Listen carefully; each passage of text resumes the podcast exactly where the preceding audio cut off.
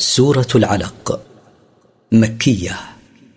من مقاصد السورة الإنسان بين هدايته بالوحي وضلاله بالاستكبار والجهل. التفسير اقرأ باسم ربك الذي خلق. اقرأ أيها الرسول ما يوحيه الله إليك مفتتحا باسم ربك الذي خلق جميع الخلائق. خلق الإنسان من علق. خلق الإنسان من قطعة دم متجمدة بعد أن كانت نطفة. اقرأ وربك الأكرم. اقرأ أيها الرسول ما يوحيه الله إليك. وربك الأكرم الذي لا يداني كرمه كريم فهو كثير الجود والإحسان. الذي علم بالقلم. الذي علم الخط والكتابة بالقلم. علم الإنسان ما لم يعلم. علم الإنسان ما لم يكن يعلمه. كلا إن الإنسان ليطغى. حقا إن الإنسان الفاجر مثل أبي جهل ليتجاوز الحد في تعدي حدود الله. أن رآه استغنى. لأجل أن رآه استغنى بما لديه من الجاه والمال. إن إلى ربك الرجعى.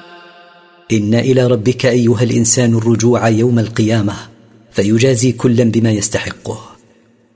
أرأيت الذي ينهى؟ أرأيت أعجب من أمر أبي جهل الذي ينهى؟ عبدا إذا صلى. عبدنا محمدا صلى الله عليه وسلم إذ صلى عند الكعبة.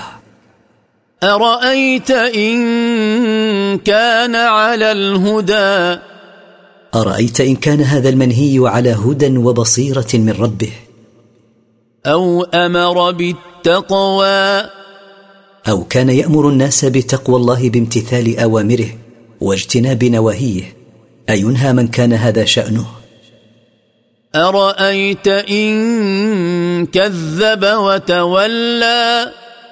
أرأيت إن كذب هذا الناهي بما جاء به الرسول وأعرض عنه؟ ألا يخشى الله؟ ألم يعلم بأن الله يرى؟ ألم يعلم ناهي هذا العبد عن الصلاة أن الله يرى ما يصنع؟ لا يخفى عليه منه شيء. كلا لئن لم ينته لنسفعا بالناصية. ليس الأمر كما تصور هذا الجاهل.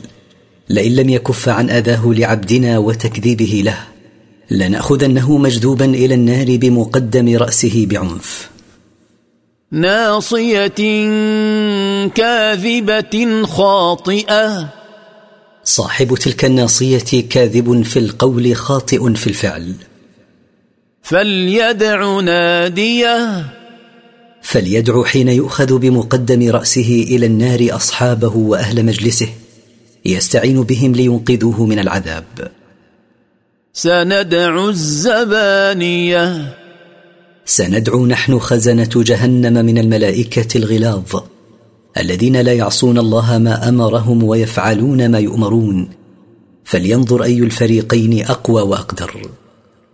كلا لا تطعه واسجد واقترب. ليس الأمر كما توهم هذا الظالم أن يصل إليك بسوء فلا تطعه في أمر ولا نهي واسجد لله واقترب منه بالطاعات فإنها تقرب إليه.